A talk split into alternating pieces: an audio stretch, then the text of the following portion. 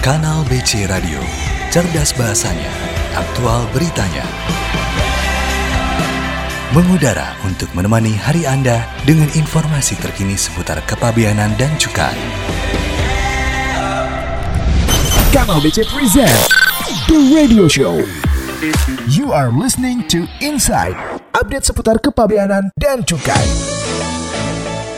Kanal BC Radio Custom News and Entertainment Station. Selamat siang sahabat BC. Selamat siang sahabat BC yang bekerja, yang sedang bekerja di mana pun ya. Ya, Moga- di mana pun berada ya. Ya, moga-moga masih tetap semangat nih. Hmm, betul. Oke, di program Insight bersama saya Rio Bayu Dan saya Yusril Hafiz. yang akan nemenin sahabat BC selama satu jam ke depan. Benar. Nah ini kita udah berada di penghujung tahun nih. Ya. Biasanya di penghujung tahun artinya kita udah mau mulai tahun baru. Hmm, benar. Nah biasanya di tahun-tahun baru ini kira-kira ini kalau kita ya biasanya banyak kerjaan.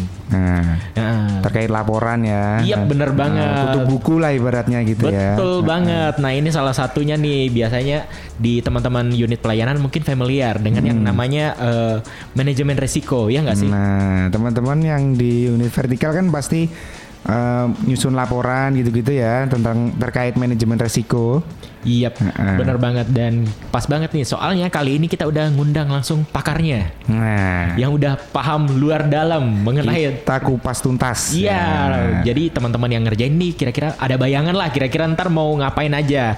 Oke, kita langsung eh, sapa aja. Selamat siang, ada Mas Niko dan Mbak Laila. Selamat siang.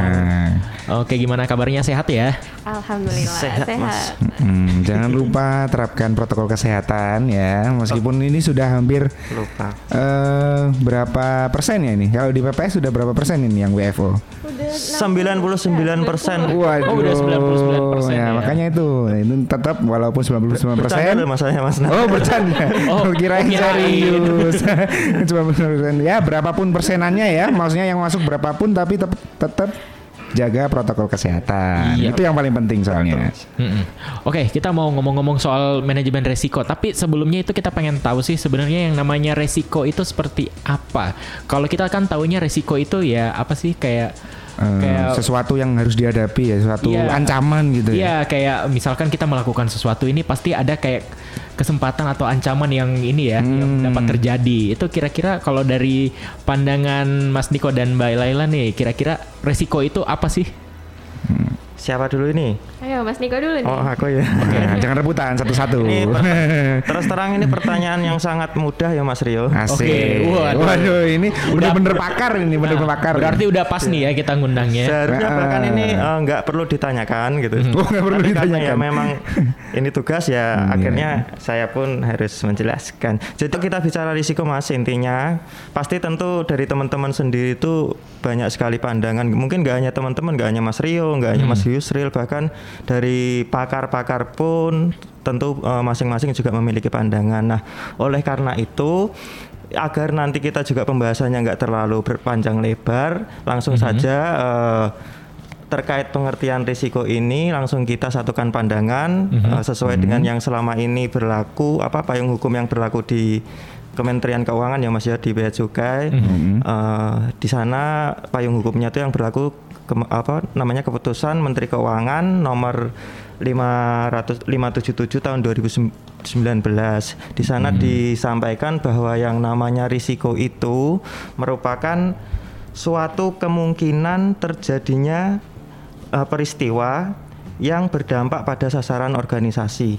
Nah, dari situ aja sebetulnya Mas, sebetulnya kalau kita mau lihat ada dua kata kunci di situ. Yang pertama, risiko itu dipandang sebagai suatu kemungkinan terjadinya peristiwa. Terus yang kedua, kemungkinan terjadinya peristiwa itu berdampak pada sasaran organisasi atau tujuan organisasi. Jadi kemungkinan tuh nggak di state di sini apakah kemungkinan itu sifatnya positif atau negatif buruk apa enggak Eh, bisa jadi keduanya. Yang jelas kemungkinan terjadinya peristiwa itu bisa berdampak pada tujuan organisasi. Contohnya kalau or- kata organisasinya kita ubah misalnya menjadi Mas Rio gitu ya. Jadi bisa bisa jadi kalimatnya kan jadi gini. Kemungkinan terjadinya suatu peristiwa yang berdampak pada tujuan Mas Rio gitu. Misalnya tujuannya Mas Rio Misalkan berangkat ke kantor gitu ya. Berangkat ke kantor ya berangkat ke kantor nah tujuannya kan berangkat ke kantor delalah, delalah itu apa ya? Tiba-tiba. Eh, Tiba-tiba tiba-tiba ternyata Ah. dalam perjalanan di kantor itu Mas Rio menemukan banyak kejadian gitu. Oke.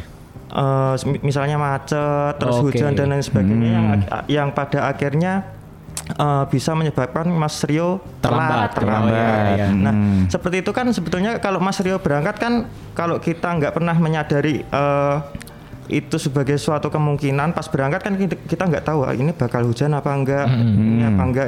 Se- Padahal eh, hal-hal semacam itu tadi itu bisa menghambat tujuannya Mas Rio untuk datang ke kantor. Nah, Oke. Nah, paham, kemungkinan-kemungkinan seperti itu kurang lebih yang eh, bisa kita eh, namakan sebagai eh, risiko itu tadi. Oh, Oke, oke. Hmm, Ka- Berarti tadi itu resiko itu eh, yang buruk dan yang baik ya. Kalau seumpama tadi kan contoh ada contohnya tadi Mas Rio mau dat- mau ke kantor gitu Iya. ya. Itu kalau seumpama jalanan nggak macet itu termasuk Iya. resiko. Apa gimana? Ini sebetulnya debatable ya Mas, tapi kalau kita menyasar Oke. pada payung hukum yang ada itu ya itu ju- juga termasuk risiko gitu. Oh gitu. Kalau menurut saya, Laila gimana Laila? Jadi Hmm. kalau misalkan resiko itu kan ada dampak yang positif dan negatif nih. Jadi kayak misalkan ada suatu kemungkinan yang memang dia bisa mendukung dari uh, adanya uh, apa namanya tujuan itu tadi gitu. Contohnya tadi ketika ada apa namanya mau berangkat ke kantor kan, Mas Rio mau berangkat ke kantor, terus kemudian uh, ada kemungkinannya bahwa ad- misal ada temen nih, temen yang lewat gitu kan, pasti ada kita kan bareng-bareng berangkat kantor bareng-bareng, nah bisa nebeng, nah itu Oh. Nah, ada gitu. kesempatan buat uh, berangkat kantornya lebih cepat tuh karena ada kemungkinan tiba-tiba ada teman yang lewat nih Oke. wah ini berarti kayak kemungkinan yang bisa mendukung uh, apa namanya Mas Rio untuk bisa masuk kantor tepat waktu Hmm, gitu Berarti kemungkinan Oke. untuk tercapainya sebuah tujuan ya. Iya, Mau betul. memperlambat atau mempercepat atau gimana itu namanya resiko gitu ya. Iya. Nah, kalau sekarang kan tadi sudah contohnya Mas Rio sih. Nah, contohnya ya. Ini kalau di Bea Cukai sendiri salah satu con- kasih contohnya berapa apa gitu contohnya di Bea Cukai? Jadi kalau di bea cukai sendiri itu eh, sejauh ini mas sampai sekarang ini kalau yang namanya risiko itu dapat digolongkan ke dalam eh, tiga. Kita, Tiga, kita dapat hmm. eh, golongkan bisa di tiga golongan. Ada yang pertama itu namanya risiko kinerja atau risiko sasaran strategis. Oke. Itu yang pertama. Apa itu risiko kinerja atau risiko sasaran strategis? Eh, itu merupakan risiko yang lahirnya itu eh, dari eh, ikut setiap eh, pimpinan satker mas. Jadi setiap pimpinan satker Oke.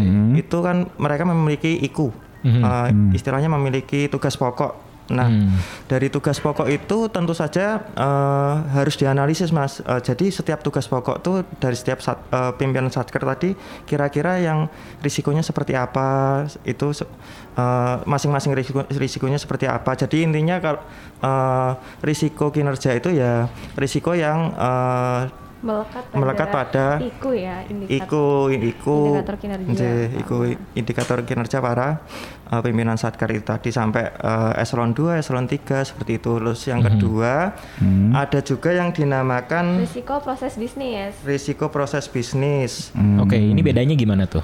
Jadi uh, kalau tadi dibilang risiko kinerja itu adalah yang melekat pada iku setiap apa namanya? setiap pimpinan satker. Oke. Eh, ada juga eh, apa namanya tujuan-tujuan eh, unit-unit vertikal atau bahkan DJBC sendiri yang itu nggak bisa di diakomodir oleh IKU mas. Jadi di luar IKU. Tapi sebetulnya ini sangat penting efeknya sangat gede gitu kalau nggak nggak kita antisipasi risikonya gitu. Nah itu gitu kemudian kita golongkan dalam yang namanya Risiko proses risiko proses bisnis itu Oke. tadi Ada contohnya nggak misalkan kayak di unit vertikal atau di kantor pelayanan gitu? Nah, gini gini. Jadi kan kalau misal berita terkini ya kemarin itu kan terkait dengan eh, yang apa namanya yang di Mandalika itu kan ada satu kasus. Nah, Oh iya. yang Oke. unboxing itu ya. Ah, yang Unboxing. menyebut-nyebut bea cukai gitu ya. Iya, nah ini Hmm. kan termasuk eh, di luar dari IKU kita kan. Mhm, Karena iya, mungkin benar. nggak ngaruh secara langsung gitu. Yap, Tapi betul. ternyata memang kasus ini tuh bisa ngebawa pandangan atau paradigma dari masyarakat tuh buruk terkait dengan BC. Oke. Oke. Iya banyak benar-benar. berita-berita yang berseliweran terkait itu kan. Nah, itu bisa masuk ke salah satu uh, resiko dari proses bisnis tapi itu yang uh, terupdate gitu. Jadi biasanya kita tuh kalau probis itu uh, dipaparkan di DKO. Nah, DKO Oh. Kemenq Nah, ini biasanya setiap bulan kita update uh, terkait dengan resiko-resiko apa saja yang melekat tapi di luar dari uh, IKU gitu. Oke. Oke. Iya benar sih soalnya kita di apa yang waktu itu kan emang udah mele- menye- apa melakukan tugas dengan baik ya. Iya. Nah, tapi tetap aja karena mungkin pandangan orang berbeda-beda ya, jadi harus diluruskan. Jadi, oh iya Diluruskan. bener, iya itu namanya resiko. Tapi yang proses bisnis ya. Iya. Oke, dan kalau nggak salah masih ada satu lagi ya. Ya, nah, Iya. risiko operasional namanya Mas. Itu atau biasanya disebut RCM ya. Iya, risk control matrix. Mm, ya. itu Oh, iya. kepanjangannya itu risiko yang eh, melekat pada setiap eh, proyeksinya nanti melekat pada setiap pegawai Mas. Jadi setiap pegawai kan kayak kita kayak Mas Rio, kayak Mas Yusril kan punya IKU. Nah, Ya. itu diharapkan eh, Mas Yusril, Mas Rio itu bisa eh, apa namanya menganalisis kira-kira risiko dari setiap ikunya itu seperti apa. Makanya namanya operasional Mas. Jadi dia Oke. sifatnya nggak strategis, eh, bukan nggak strategis ya apa ya? Ya bersifat operasional gitu. Hmm. Jadi eh, dia menyentuh grassroots istilahnya kita Nah. tanggung jawab kita gitu. Oke, Oke, eh, oke, oke. tapi bedanya dengan yang resiko yang apa tadi yang pertama itu kiner yang kinerja Kinerja. itu bedanya apa? Kan sama-sama melekat dengan IKU nih. Hmm. Ada bedanya nggak? Eh, kalau kinerja itu biasanya pimpinan aja. Oke, di Oh, level pimpinan pimpinan. ya. Iya, Oke, level oke. Ibaratnya kinerjanya bea cukai gitu ya. Oh, iya. Intinya gitu, Ah, inti oke, kinerja. oke, Oke, Ya, oke, kalau di oke. Kemenq1 itu dari Pak Dirjen. Hmm. dari iku-iku Pak Dirjen ini sebenarnya risiko apa aja sih bisa muncul yang menghambat adanya keberhasilan dari pencapaian IKU Oke. Oke. Oke itu karena emang ikunya uh, le- level pimpinan itu biasanya lebih strategis ya, Iya. Oke, makanya Betul. lebih ke kinerja ya. Iya. Oke oke udah ada gambaran nih ya. Ada gambaran ya, udah dikit-dikit udah dijelaskan tadi ya gitu. Betul dan udah ada contoh-contohnya juga nih. Nah pas banget nih kan kita tadi pengen ngebahasnya tentang manajemen resiko ya. Iya. Nah kita udah tahu nih resikonya. Nah sekarang Nah. itu kalau manajemen resiko itu gimana tuh maksudnya? Kalau manajemen risiko, kita berangkat dari ini per- eh, apa namanya arti perkatanya dulu mungkin ya. Kalau tadi risiko udah dijelaskan semacam itu teman-teman udah ngerti. Sekarang kalau dari manajemen sendiri, eh, kalau kita minjem apa namanya teorinya salah satu pakar mas, pakar manajemen tuh namanya George Terry itu dia bilang bahwa manajemen itu sebenarnya adalah suatu proses lah, suatu, suatu rangkaian kegiatan, suatu proses ter- yang terdiri dari uh, proses perencanaan, terus pengorganisasian, terus uh, pergerakan dan pengendalian dan sebagainya yang intinya rangkaian proses tadi itu uh, berupaya untuk membuat uh, suatu organisasi itu bisa mencapai tujuannya gitu. Kalau Oke. kita otak-atik gathuk, misalnya ini dari segi uh, sederhananya ya pengertian sederhana terkait manajemen risiko itu sendiri. Sebetulnya manajemen risiko itu ya proses mengelola risiko, Oh, risiko, oke. risiko dari organisasi kita agar gimana istilah kata kita bisa meng- menganalisis nih risiko apa saja sih yang dimiliki organisasi kita gitu kan. Kita kita kita cari tahu dulu. Terus kemudian nanti tahapan khususnya itu ada mas nanti akan dijelaskan lebih lanjut Iya. mungkin. jadi kita cari tahu dulu risikonya itu apa kemudian habis itu kita buat skala prioritas istilahnya ya. Oke. dari dari sekian banyak risiko yang kita punya tuh yang paling eh, skornya paling eh, paling urgent untuk segera kita eh, atasi yang mana segera butuh Oke. perhatian kita setelah itu kalau kita udah memang udah bisa tahu risiko-risiko apa yang eh, sangat besar di organisasi kita kita ya melakukan antisipasi itu istilahnya namanya kalau di kita eh, mitigasi risiko Mitigasi gitu. risiko benar. seperti itu jadi kurang lebih ya itu tadi Ada manajemen tiga risiko poin ya. Pertama kita mengetahui dulu nih Mm-mm. sebenarnya resiko kita tuh apa. Yang kedua kita analisis dulu nih ini kira-kira resikonya berbahaya nggak sih untuk kita, Oke. gitu, untuk organisasi kita. Baru yang ketiga, nah gimana caranya resiko ini tuh agar nggak muncul gitu. Jadi kan ini baru kemungkinan-kemungkinan nih. Nah itu jadi kadang-kadang kita harus bisa menggali sebenarnya kemungkinan apa aja yang bisa memperburuk kita untuk meraih tujuan kita gitu. Oh gitu. Oke. Berarti jadi kayak mengambil langkah preventifnya ya. Iya, betul. Oke Kayak- kalau Kayak misal lebih lebih ini ya, lebih baik mencegah daripada mengobati Iya, gitu kan. Ibarat kata itu ya. Oke oke, kalau misalkan kita ambil contoh yang tadi nih ya, misalkan kalau misalkan saya mau berangkat ke kantor nih, Iya. nah kan tadi ada resiko-resikonya kan, kayak misalkan eh, macet atau telat gitu.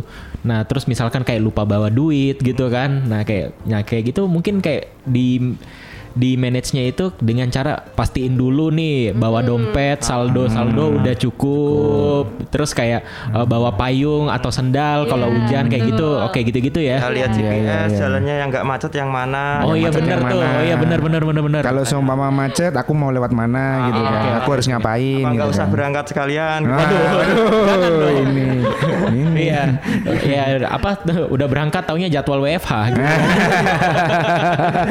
Iya nggak tuh? Iya. Oke oke, jadi kita udah ada gambaran nih mengenai eh, yang namanya resiko dan manajemen resikonya. Nah. Nah. kita akan bahas lebih lanjut lagi yang lebih detail khususnya di DJBC. Tapi kita akan break dulu, jadi jangan ke mana-mana. Stay tune di kanal BC Radio. Radio. Kanal BC Radio, cerdas bahasanya, aktual beritanya. Komitmen kami jadikan Bea Cukai makin baik. Kanal BC Radio, Customs News and Entertainment Station. Oke, kembali lagi di program Insight bersama saya Rio Bayu. Saya Yusril Hafiz. Dan juga ada Mas Niko dan Mbak Laila. Oke, tadi kita udah ngebahas tentang yang namanya resiko dan manajemen resiko ya. Iya. Ya, dan juga tadi udah dikasih tahu kalau ternyata resiko itu ternyata ada tiga, di mana yang artinya ada tiga jenis, yaitu yang pertama resiko kinerja, resiko proses bisnis, dan yang terakhir resiko operasional, Operasional. gitu. Oh ya mas, sedikit nambahin. Oh iya, siap. Eh, terkait op- risiko operasional. Jadi Mhm. biar untuk teman-teman eh, mudah semakin mudah eh, membedakan eh, apa itu risiko operasional sama risiko kinerja itu bedanya apa. Jadi eh, risiko operasional itu jelas sifatnya yang operasional. Artinya eh, kita mengacunya pada SOP. Biasanya kalau di SOP ya Mas, kita kan ada tahapan beberapa tahapannya. Misalnya eh, SOP terkait apa kita mau eh, kapal kita mau patroli laut gitu kan Mhm. yang harus disiapkan. Misalnya ada beberapa tahapan kan misalnya solarnya berapa terus terus kita bawa senjata seperti apa aja. Nah setiap masing-masing tahapan tuh kan eh, memiliki risiko. Nah Betul. jadi kurang lebih risiko operasional itu adalah yang mengca- mengcapture eh, hal-hal yang sifatnya seoperasional itu gitu Oke oke, kayak ini ya buat eh, memanage eh, yang apa kira-kira resiko-resiko yang terjadi di lapangan saat pelaksanaan Iya, Mas. kegiatan ya. Step by stepnya juga. Oke, lebih pasnya kayak gitu ya. Oke oke. gitu, Oke, jadi sekarang lebih apa ya? Lebih jelas gitu ya. Kita bisa ngebedain gitu. Oke, dan yang untuk berikutnya sebenarnya apa sih yang kita eh, harapkan dari adanya manajemen resiko ini? Apakah dengan adanya manajemen resiko ini eh, udah pasti target kita akan tercapai atau gimana tuh, Mas? Nah, kalau secara eh, kalau yang kita dis- ditanya harapan, otomatis nyambungnya eh, sama tujuan ya Mas ya. Tujuan mana- manajemen risiko itu sebetul- sebetulnya apa sih?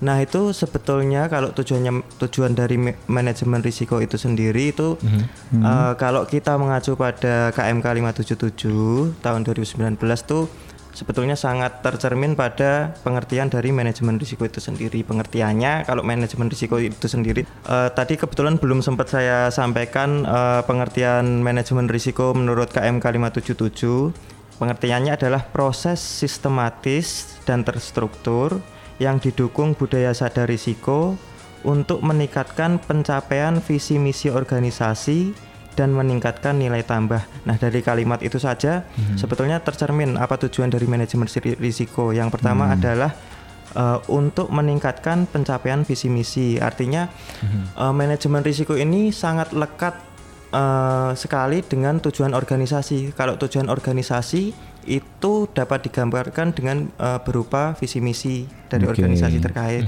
Organisasi kita BC misalnya mi- eh, visinya kan ingin menjadi institusi yang terkemuka di dunia, Dunia. semacam itu. Hmm. Jadi tujuannya sebetulnya ya salah satunya itu bagaimana biar kita eh, proses manajemen risiko itu bisa menjadi penopang agar organisasi itu dapat mencapai tujuan tujuannya itu tadi Oke, visi misi oke. nanti diturunkan lagi menjadi misi eh, visi tadi diturunkan lagi menjadi misinya apa? Misinya kan ada banyak eh, pengawasan terus industrial asisten penerimaan dan lain sebagainya. Itu nanti ada turunannya lagi. Nah sebetulnya proses manajemen risiko itu eh, berupaya untuk me- mendorong atau mendukung terwujudnya semua tujuan dari organisasi kita itu tadi itu yang pertama. Terus syukur-syukur kalau memang eh, tujuan itu tadi sudah tercapai dengan adanya manajemen risiko kita juga bisa membuat organisasi kita ini bea cukai ini misalnya memiliki jadi memiliki nilai tambah gitu mas. Jadi artinya kalau kita bisa benar-benar memanage risiko kita, artinya dari sekian risiko yang banyak itu akhirnya kita bisa manage sehingga eh, misalnya nggak nggak ada terjadi risiko sama apa kejadian yang bisa menghambat tujuan organisasi sama sekali kan otomatis kita bisa lebih fokus pada pengembangan dari organisasi itu kan mas. Jadi kita bisa mengembangkan nilai tambah dari eh, apa yang selama ini kita kerjakan. Nggak hanya cuma memanage eh, hambatan yang ada tapi kita juga bisa memperlebar sayap seperti itu. Bisa mempercepat juga ya gitu ya. Hmm, terus mempercepat tujuan gitu. Kalau kita sudah mau mencapai tujuan di- mempercepat gitu kan. Bener kalau Mas. sudah ini kalau udah berkembang gitu ya. Kalau udah berkembang bisa tuh terus ada satu lagi sebetulnya yang paling penting tapi ini kesannya sebetulnya remeh tapi sebetulnya sangat penting mas. Jadi eh, manajemen risiko ini eh, kan tadi di definisinya atau di pengertiannya di KMK-nya itu disebutkan bahwa eh, yang didukung oleh budaya, Budaya sadar sadar risiko. artinya Oke. dalam proses manajemen risiko ini kita juga harus benar-benar didukung artinya kita memberi apa bisa meningkatkan atau menguatkan kesadaran eh, seluruh pihak. Nggak hanya eh, kita sebagai pegawai tapi juga seluruh unit yang ada di bea cukai untuk sadar atas masing-masing risiko unitnya gitu. Jadi oke.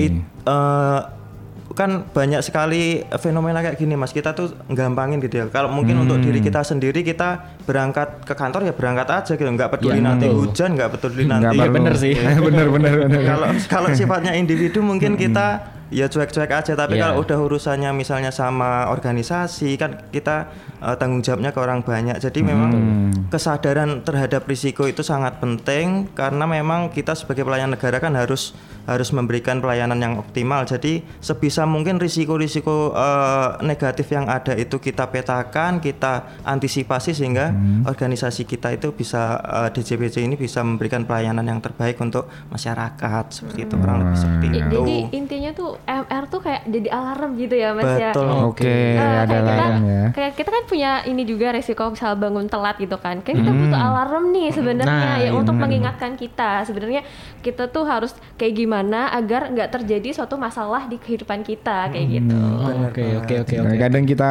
masang alarm aja kadang lupa gitu Iya. kan Eh, Makanya itu perlu di manage berarti. oh, Berarti manajemen mungkin- alarm gitu Iya.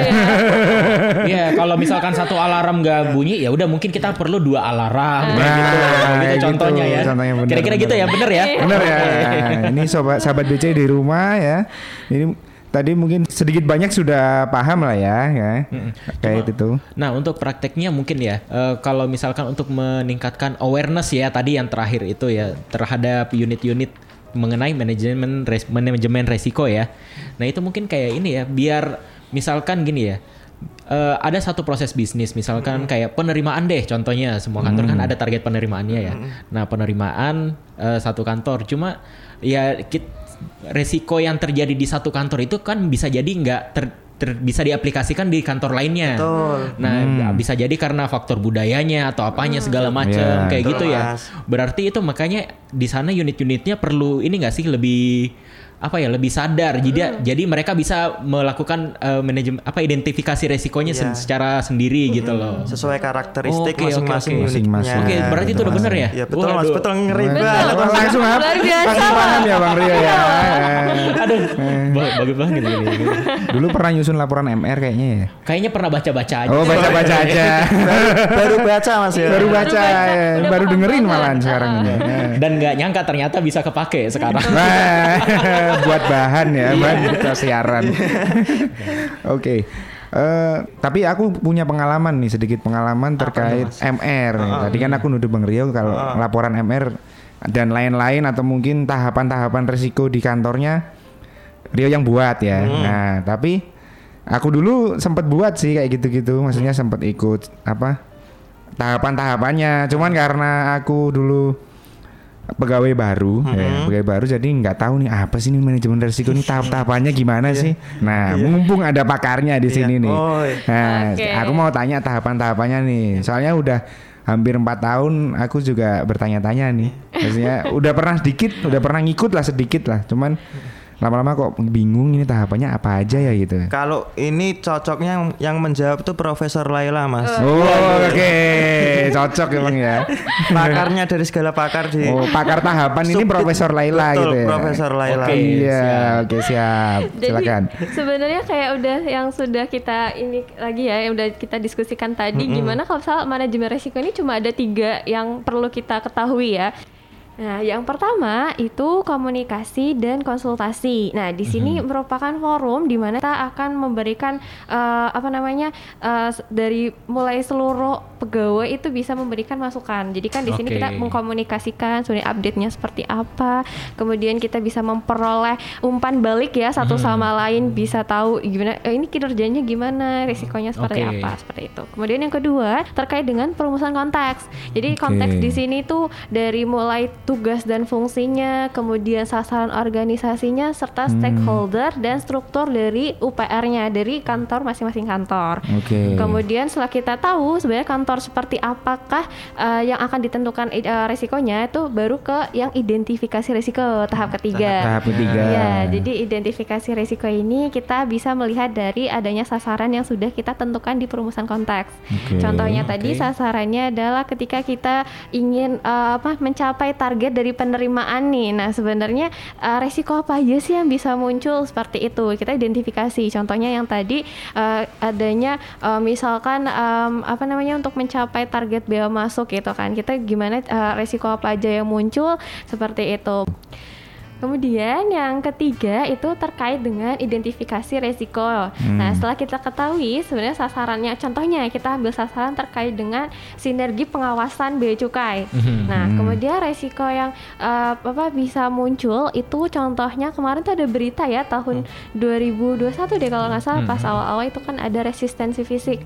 Jadi Oke. ada perlawanan hukum. Eh, Jadi ada perlawanan kepada eh, pegawai bea cukai. Jadi ada yang di apa lemparin mobilnya Oh seperti iya. itu Oh kan. iya, Benar, iya. benar, sempat, benar. sempat, sempat ada, Iya, sempat ada. termasuk resistensinya. Nah, kita Oke. setelah kita ketahui resiko tersebut, baru kita langsung ke eh, nomor 4. Jadi Hmm, terkait dengan ah, izin. Jadi di identifikasi risiko itu intinya kita mengidentifikasi a- risiko apa aja yang mungkin muncul dari se- suatu sasaran Iya. organisasi mas gitu. Jadi nggak Oke. sasaran dan sasaran itu jumlahnya nggak satu, itu bisa banyak. Nah dari setiap sasaran yang kita tentukan, dari setiap tujuan yang ditentukan oleh kantor-kantor Oke. itu kita identifikasi kira-kira di sasaran yang nomor satu nih risikonya apa aja sih? Nah itu kita, kita Oke, identifikasi ris- oke. semua risikonya. Ah. Nah baru setelah itu masuk di tahapan selanjutnya ya, Laila Iya, ya. Setelah- betul. di tahapan selanjutnya tahapan apa Laila? yaitu analisis resiko. Analisis Jadi resiko. ketika ketahui resiko Mhm. tadi resistensi fisik ya, ada penyerangan Iya. terhadap uh, pegawai uh, bea cukai. Kita analisis dulu nih sebenarnya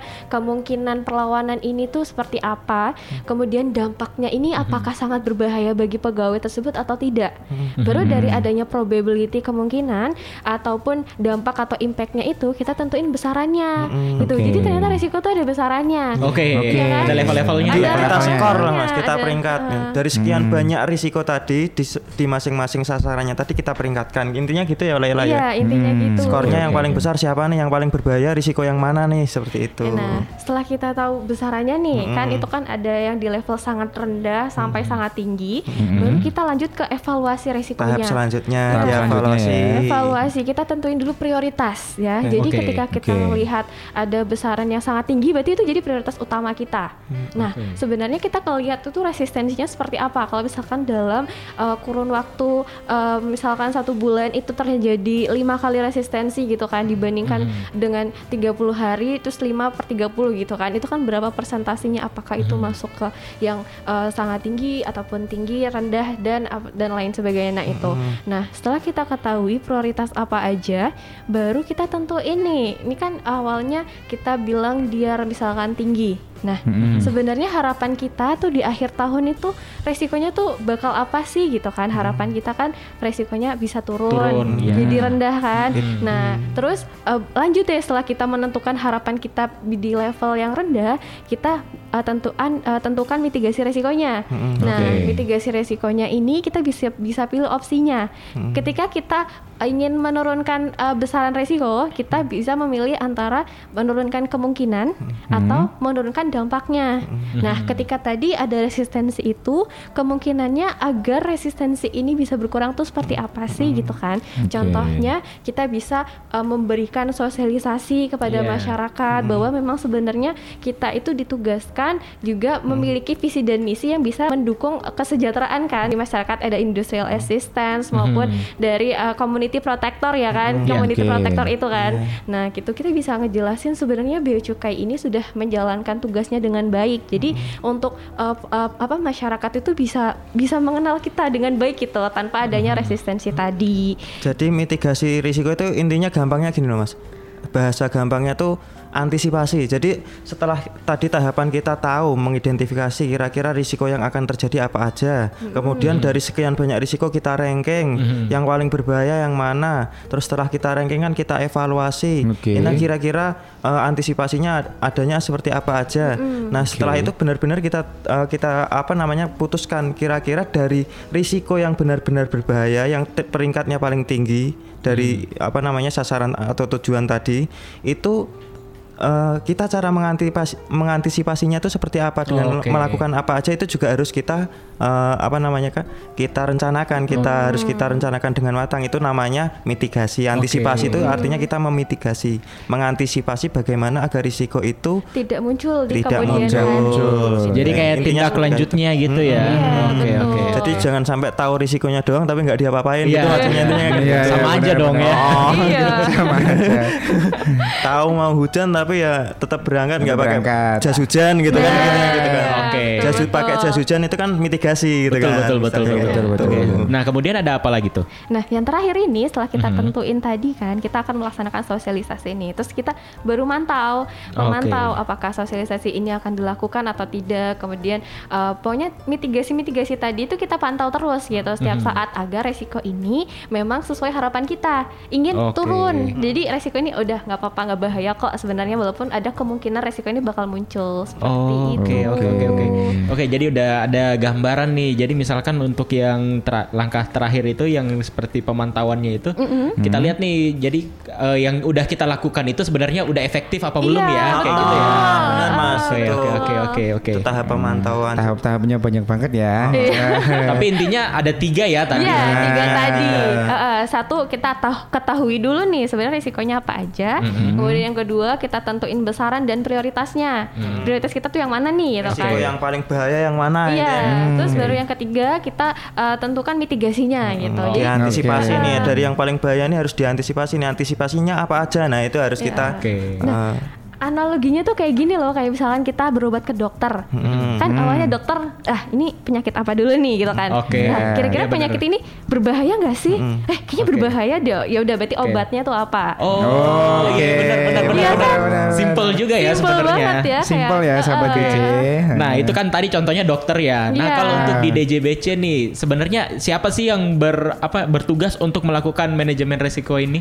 Ya sebenarnya tuh yang eh, melakukan gimana Mhm. apa namanya ma- memanajemen resiko yang ada itu kita seluruh pegawai. Seluruh pegawai. Iya, jadi Oke. sebenarnya kita harus ada budaya atau aware resiko karena memang di kehidupan kita dari bangun tidur sampai kita tidur lagi pasti ada resiko kan. betul betul. Hmm, betul, kita betul, betul. jalan aja kadang bisa kepleset.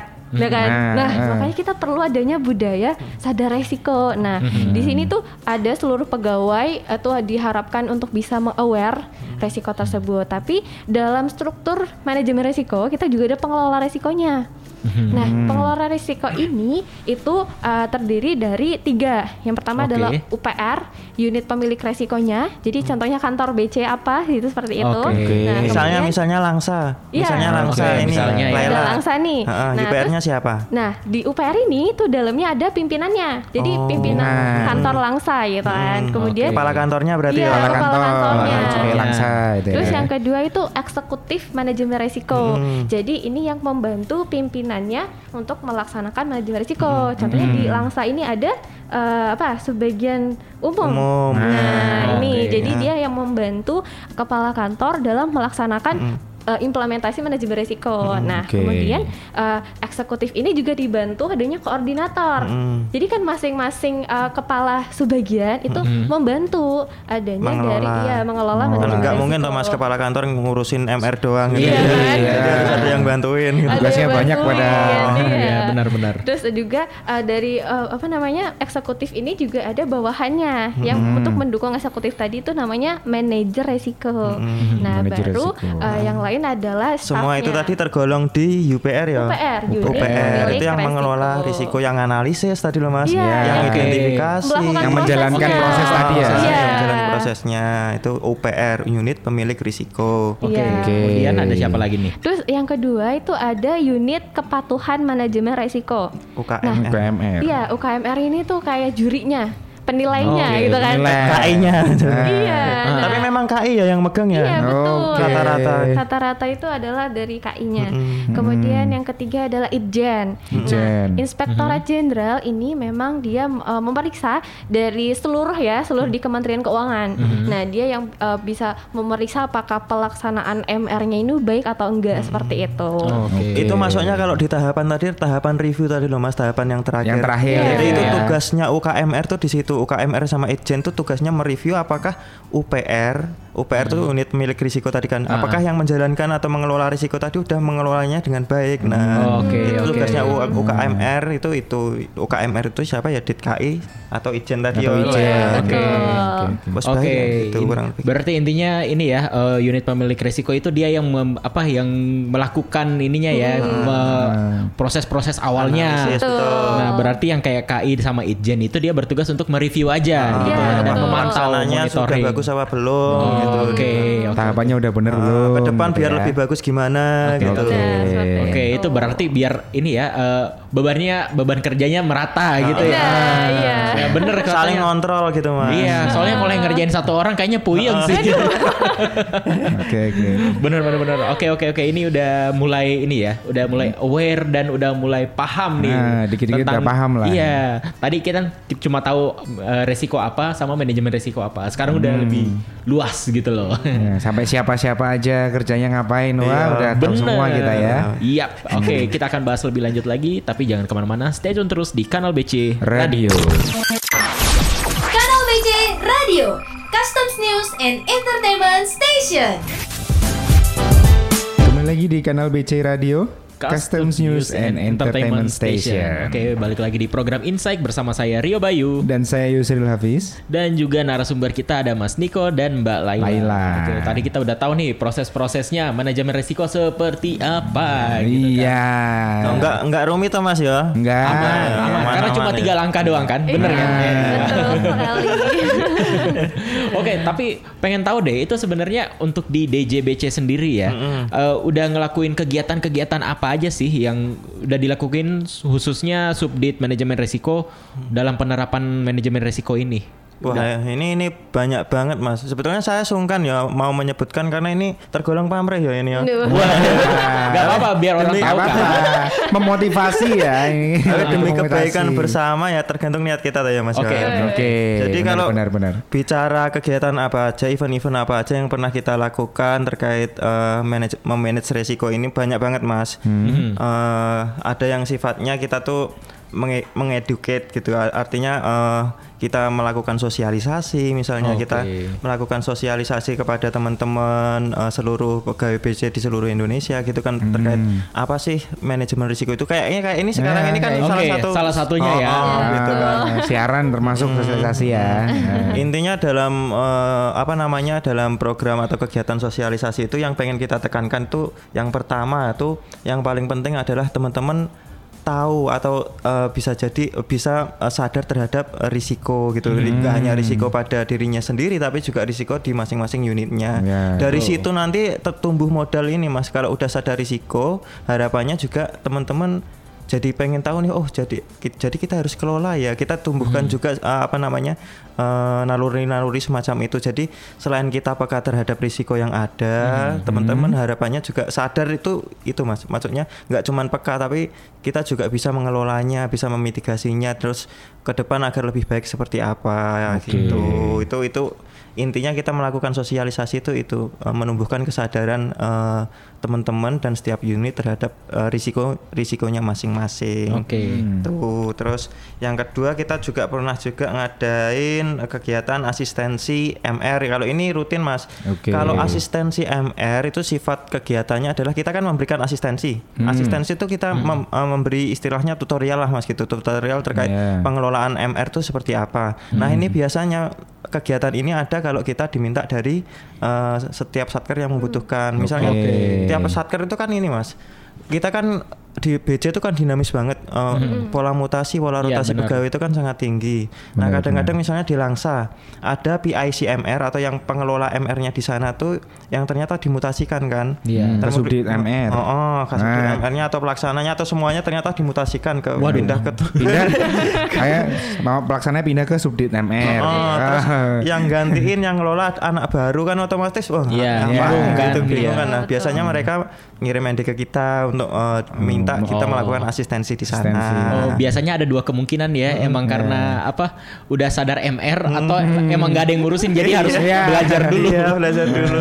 gitu. Itu asistensi. Oke, terus? asistensi Oke, MR, terus ada lagi? juga bimbingan TKPMR. Itu kita Hmm. Se- selain yang kita berikan istilahnya ini istilah lain dari asistensi juga mas kalau Hmm. asisten saya tadi mungkin lebih kita mengajarkan bagaimana cara mengelola eh, manage apa risiko di masing-masing unit yang Oke. biasanya sasaran utamanya adalah UPR UPR kan yang mengelola Yang mengelola. kalau TKPMR ini sasaran utamanya adalah yang mereview dari pengelolaan tadi Oke, benar. UKMR-nya tadi Eh, unit KI-nya ya. Jurinya, Hmm, unit jurinya. kayaknya. Jadi kita kasih caranya memonitor dengan baik itu seperti apa. Jangan Oke. galak-galak misalnya seperti itu ya. Ah.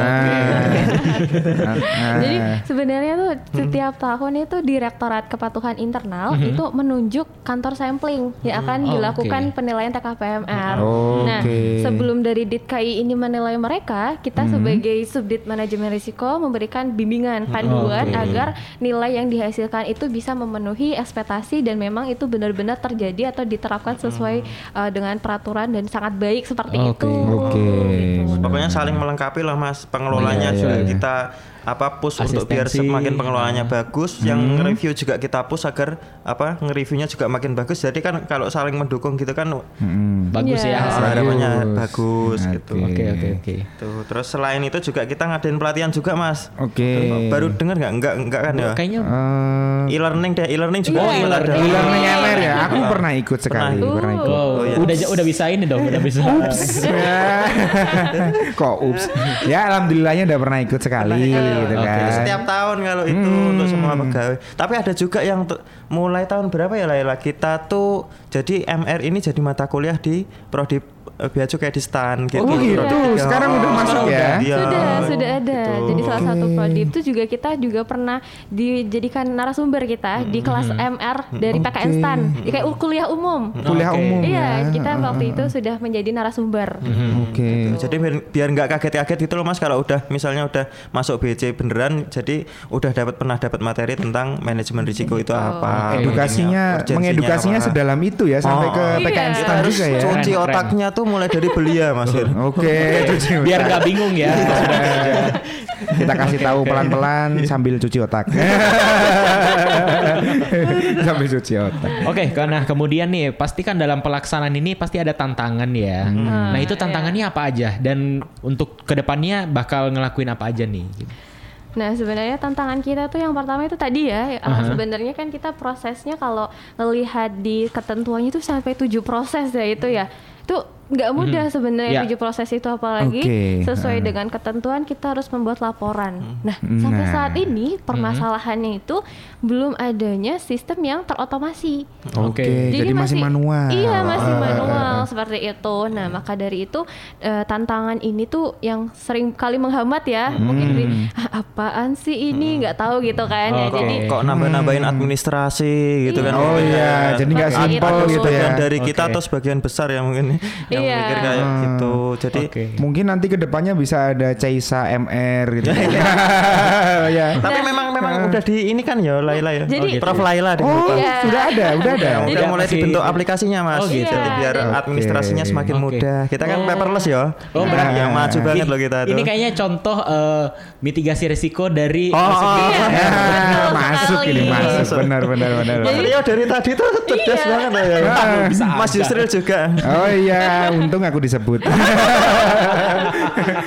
Oke, Jadi kemudian apa lagi? Sebenarnya informasi terkait dengan sistem ini karena kita sudah ya karena kita menerapkan mitigasi risiko itu ya. Mhm. Jadinya kita tuh sekarang lagi proses adanya eh, penyusunan aplikasi yaitu ada Simakro. Simakro. Jadi Simakro. sistem informasi em, kinerja risiko dan eh, kinerja risiko organisasi gitu. Nah, Hmm. jadi di sini untuk em, untuk aplikasi tersebut sudah di ini ya piloting ya Mas Udah ya sampai saat piloting, ini dan oke. itu yang ngelit itu dari Pusintek karena memang dari uh, Kementerian Keuangan ini mau diintegrasiin jadi Oke, satu jadi seperti satu. itu. Hmm. Nah itu juga kita juga memberikan masukan dan saran untuk bagaimana agar aplikasi ini tuh bisa diimplementasikan bukan hanya uh, karena kan di Kementerian Keuangan itu kan ada kantor yang nggak punya vertikal, tapi ada juga kayak kita yang punya Ya. kantor vertikal yang berbeda-beda Nah, ya dari kan. Sabang sampai Merauke ada. Iya, nah kan Benar, tiap benar, tipe benar. kantor ini berbeda, makanya kita Oke. harus bisa menyesuaikan agar sistem ini bisa digunakan oleh seluruhnya seperti Oke. itu. Ada itu nanti harapannya udah nggak rep, nggak nggak serepot sekarang gitu lah mas. Walaupun sekarang sebetulnya nggak repot banget lah ya. Ngurusin MR. betul sekali. Tapi kalau ada aplikasi nanti kan lebih Biar lebih mudah ya. Oh. Heeh, terus kemudian yang uh, sebenarnya untuk salah satu tadi em, jadi uh, kita tuh saat dialog kinerja organisasi kan kita juga meng, meng apa ya menjelaskan terkait dengan resiko proses bisnis nih. Jadi resiko mm-hmm. terupdate yang pernah ada. Okay. Nah, mungkin uh, sebenarnya pembagian resiko probis ini nggak nggak masuk ke dalam KM tujuh tujuh sebenarnya. Okay. Tapi ini mm-hmm. merupakan inovasi dari kita dari DJBC hmm. agar bisa memonitoring resiko dari kita sendiri hmm. di luar dari resiko kinerja. Jadi okay. yang resiko kinerja ini memang sesuai dengan KM tujuh tujuh. Nah ya. Hmm. Nah, di sini tuh karena tadi resiko kinerja hanya dari IKU, kemudian belum dinamis kan, jadi kayak hmm. terpaku yeah. itu aja gitu. Yeah, Sedangkan update-update yang lain, contohnya tadi saya jelaskan ada ke- kejadian unboxing gitu lah. Yes. Ya. Itu kan Ketika resiko di luar Di luar itu. kita ya. Iya, nah, itu jadinya eh, kita juga sebenarnya tantangannya eh, saat ini adalah agar eh, menjadikan resiko ini sedinamis mungkin, se- ter-up to date mungkin dan Oke. bisa menyeluruh untuk seluruh proses bisnis di JBC gitu. Nah, Oke. cara dari untuk eh, menghind- eh, untuk mengurangi hambatan tersebut kita adanya tadi ada resiko proses bisnis seperti Oke. itu. Jadi kita bisa mengelola resiko eh, di mana itu dipetakan tuh berdasarkan proses bisnis masing-masing sesuai levelnya.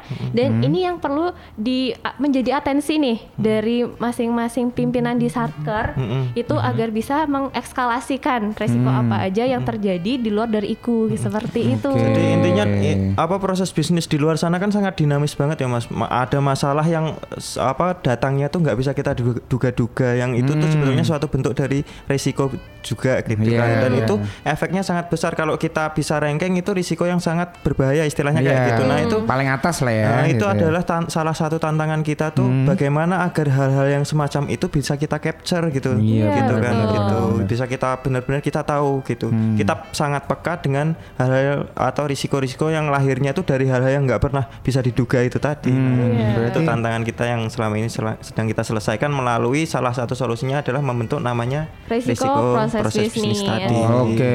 Jadi setiap satker itu kita isti- istilahnya kita ini kita pantau sama kita mintain update terus. Kira-kira ini apa nih isu yang apa risiko yang paling baru nih yang paling bahaya gitu ya. Istilah Oh. mudahnya kayak gitu kita catat gitu di, di- di- digolongkan ke yang namanya risiko proses bisnis. Oke, Tuh. digolongkan ke resiko proses bisnis. Jadi bisa dikatakan juga resiko proses bisnis ini adalah perwujudan dari nilai-nilai Kementerian Keuangan yaitu kesempurnaan. ya. Iya. Wah, iya.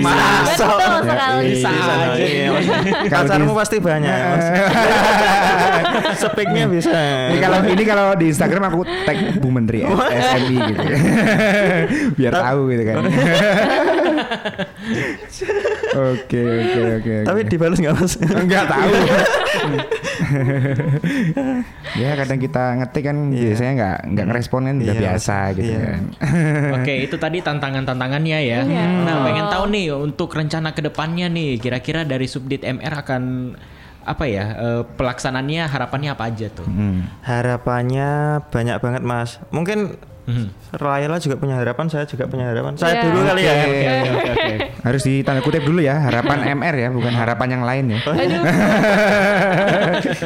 Kalau kalau saya Mas harapannya kan eh eh, ya pengelolaan MR itu bisa semakin baik eh, setiap masing-masing unit karena eh, tingkat kesadarannya nanti harapannya juga semakin tinggi. Jadi ketika setiap unit atau setiap eh, pegawai itu mengelola risikonya masing-masing, artinya dia menganalisis masing-masing itu harapannya juga hasil analisisnya itu semakin akurat, semakin Oke. tajam sehingga nanti ketika itu sudah eh, risiko yang dia analisis itu udah benar-benar tepat, benar-benar akurat, benar-benar tajam harapannya juga nanti bisa semakin mendukung pencapaian eh, tujuan dari organisasi. Syukur-syukur nggak nggak- nggak hanya berhenti hany- hanya sampai di situ Mas. Ketika memang risiko itu sudah bisa kita manage sedemikian rupa sehingga eh, me- jadi minimal gitu jumlahnya itu kita juga bisa tadi yang apa namanya kita mengembangkan sayap kita jadi menambah nilai tambah apa namanya organisasi kita gitu setiap apa masing-masing unit vertikal kita gitu. Oke. Mm, selain itu juga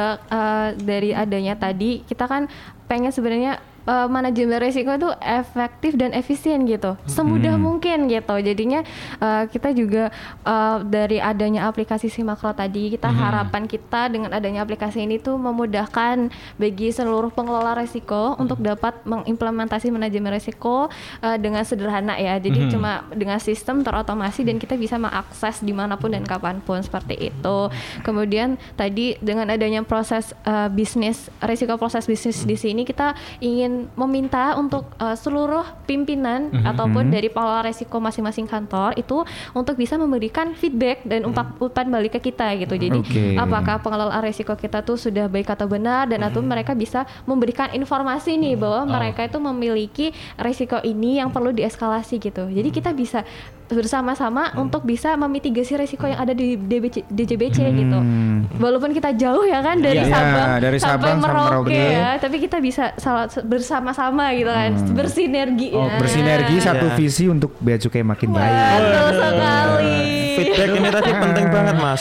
Penting banget. Uh, jadi feedback itu kan enggak uh, sifatnya sangat sebetulnya di sini istilahnya radikal banget ya mas. Kita uh, tujuannya sebetulnya pentingnya feedback dari uh, unit vertikal dari setiap unit itu kan sebetulnya dalam rangka untuk lebih menyempurnakan apa yang saat ini udah ada man- uh, sistem memanage risiko kita yang udah ada ini dengan adanya feedback itu diharapkan ke depan kita pengelolaan risikonya akan semakin baik akan semakin sempurna akan semakin nggak ngerepotin misalnya. Oke. seperti itu. Jadi feedback feedback yang semacam itu juga sangat dibutuhkan gitu.